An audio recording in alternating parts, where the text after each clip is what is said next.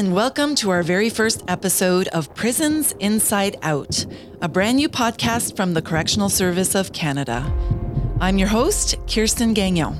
I've been with CSC for quite some time now, and over the years, one thing has become clear. When it comes to federal corrections in Canada, people have a lot of questions. That's one of the main reasons we are starting this podcast. I want to give Canadians a better understanding of what we do as a department, why the work we do matters, and how our over 18,000 employees are changing lives and protecting Canadians every day. I'm here today with Véronique Rioux, who's been with CSC for more than a decade. Vero has been leading the charge on the podcast project from day one. Vero, tell me a bit about why we're doing this project. Since I first started working for corrections, people around me always have questions about how the prison system works. So they see something on TV and they uh, hear something um, on the radio and they want to know if it's like that in real life. So by default, the work we do is behind closed doors and for obvious reasons, but it's clear to us that people are curious and want to know more. And with this podcast, we're hoping to be more open and shed some light on the work we do. For most Canadians, understanding of corrections is shaped by the movies and TV shows we watch. Before I started at CSC, if you said the word federal prison, I would immediately think of shows like Orange is the New Black or Prison Break. And I wonder what other people think. I always wondered what inmates eat. And inmates go to school while they're incarcerated. What's the response when an inmate escapes? What is the difference between a maximum and a minimum security prison? How many inmates do we have in Canada? Do inmates have access to internet in prison? In future episodes, we're going to dive into the many different subject areas within Correctional Service of Canada. Topics like inmate transfers, security classifications, social programs, history, and the list goes on. There's so much to talk about, but in this episode, we wanted to keep it light and cover the basics. So here's CSC 101. So, Vero, how many federal prisons are there in Canada? Well, there's a total of 43 federal institutions in Canada, and this includes the five prisons for women. And the Correctional Service of Canada also manages 14 community correctional centers, also known as halfway houses. And this doesn't count the 200 managed by some of our partners in the community. How many people are serving federal sentences? In total, there's about 21,000 people under the uh, jurisdiction of the Correctional Service of Canada. But this includes those who are incarcerated and those who are serving the remaining of their sentence in the community under supervision. So in custody, we have about 13,000 inmates, and in the community, there are about 8,300 people being supervised by parole officers in uh, different um, locations across the country. What are the most common types of sentences, and how many inmates are serving a life sentence? 27% of offenders under our jurisdiction are serving a life sentence, and 6% are serving 10 years or more, 32% between 4 and 10 years, and 34% are serving less than 4 years. So, what's the difference between federal and provincial territorial corrections? In Canada, there are two different correctional systems. So you have the provincial territorial systems um, that incarcerate those who are sentenced to two years less a day. And at the federal level, those who are in our institutions and supervised in the community are those who are serving sentences of two years or more. Are there a lot of escapes from federal penitentiaries? Well, escapes do happen, but they're not frequent. And also, escapes are usually from minimum security institutions. So they're not the typical escapes we see um, in the movies or in the shows where it's super sensational, where they climb up walls and go through barbed wire. Can inmates in Canada vote? Absolutely. So, inmates who have a Canadian citizenship and are over 18, obviously, uh, have a right to vote uh, since 1993.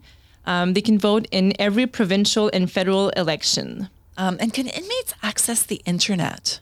Generally speaking, they do not have access, but they can have access um, to complete their program. So um, they are um, supervised uh, by staff while they are um, they access the internet. And it's a really it's a controlled access. So it's not for everyone. Just if specific people are doing a program that requires it. That's correct. And interestingly, um, they don't have cell phones either. And when you go into a federal institution, there's actually phones all over the ranges where um, inmates can make calls. So uh, they do have access to their families that way if they have um, approved numbers on their calling lists.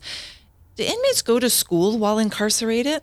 Education is a really important um, component for uh, reintegration. It increases the offender's chances to successfully transition back to the community. So, absolutely, they can go to school while they're incarcerated. And in fact, those who uh, have not completed a grade 12 or a secondaire 5 in Quebec um, have education as an identified uh, need in their correctional plan. So, um, they're encouraged to pursue education while they're incarcerated. And um, are all inmates entitled to visiting rights in our federal institutions? I know some people think that if you're locked up, you don't get to see anybody uh, on the outside. So there are different types of visit. There's what we call open and closed visits. So open is in um in an open shared room, common area where inmates would have visits with their family, for example, with other um, inmates and other visitors. Closed visits is where we have a barrier between the visitor and the um, and the inmate. There's also video visitation. So, based on different site schedules, inmates have access to uh, FaceTime with their families and friends, but they also have that uh, virtual option to uh, to speak with their network. The goal is to keep contact um, with the support network in the community. Maintaining those contacts really helps inmates with their uh, successful reintegration when they do maintain those um, the community support. Of course, that makes sense. Are there lots of gangs in prison? Well, gangs is a reality in prison. Um, it makes for a very complex and diversified inmate population, just considering that um, in our institutions, we have uh, about 250 different gangs. And when we think about that, um, spread in 43 institutions, it means a lot of management for the inmate population to ensure the safety and security of, um, of our staff, of our institutions, and, and the security of the offenders. And are there a lot of drugs in prison? You know, we hear about now drone drops and and about seizures and, and that sort of thing. What would you say? Would you say that's a real problem? Well, problematic substance use is is a phenomenon across the world, it, and we are not immune to this. Um, we we're also experiencing the effect of Canada's opioid crisis. But we do have some tools to um, limit the flow of drugs in our institutions. So, for example, we have searches, detector dogs, we have detection technology, just like we, we see in airports. We do have a zero tolerance for drug trafficking, but because we know it's present, we also have harm reduction programs to help offenders, you know, either overcome their addiction or help them um, having safer ways for um, consuming. If an inmate is serving a life sentence, will they ever get out of prison? We know that some people are extremely dangerous. Well, a life sentence means that the person will remain under the supervision of the Correctional Service of Canada for the remaining of their life. But with a, with a sentence, you're always going to be eligible for parole.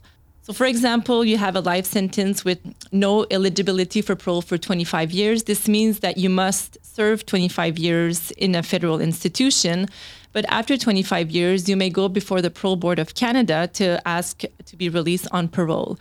And so, they're a separate organization, uh, separate from Correctional Service of Canada. So they make independent decisions. And so I guess we would provide a recommendation or not. And then they'd go before the parole board. Um, and then what happens if, if say they do make parole, we continue to supervise them? Yes. So, as you said, the Parole Board of Canada is independent uh, from CSC, so they make the decision based on um, well our recommendation. We also provide all the uh, relevant information from the offender's file, so their behavior during the uh, their incarceration, the programs they followed. Um, but if they do get parole, then they remain under our jurisdiction, which means that they are supervised by a parole officer in the community.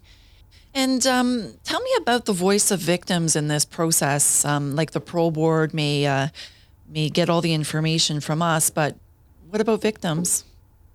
So victims are invited to make a victim statement that will be um, submitted to the Parole Board of Canada uh, before the offender's parole hearing, and those statements and victim concerns are taken into consideration in those decisions.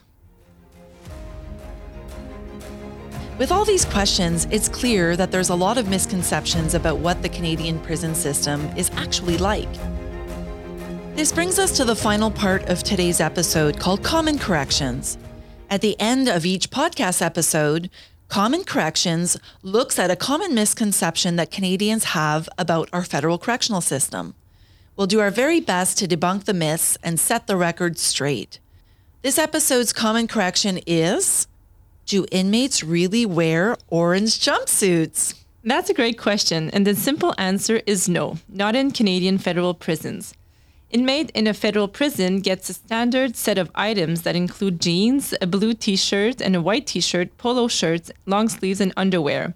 And some offenders can at times even wear their own clothes. That depends on which institution they're, they're in. Well, for women offenders, for example, there are no standard clothing and dress codes, but there are some local rules of uh, items that they cannot wear um, for well for for safety and security reasons. Well, Veronique, thanks so much for talking to me today. It was really interesting to capture some of these highlights of uh, CSC 101. Um, thanks for joining me and for your time. Thanks for having me. Do you have an idea for the next common correction? What's something you've always wondered about? We'll do our best to let you know if what you've heard is true. Let us know on Twitter or Facebook at the Correctional Service of Canada. A big thank you again to today's guest, Veronique Rioux.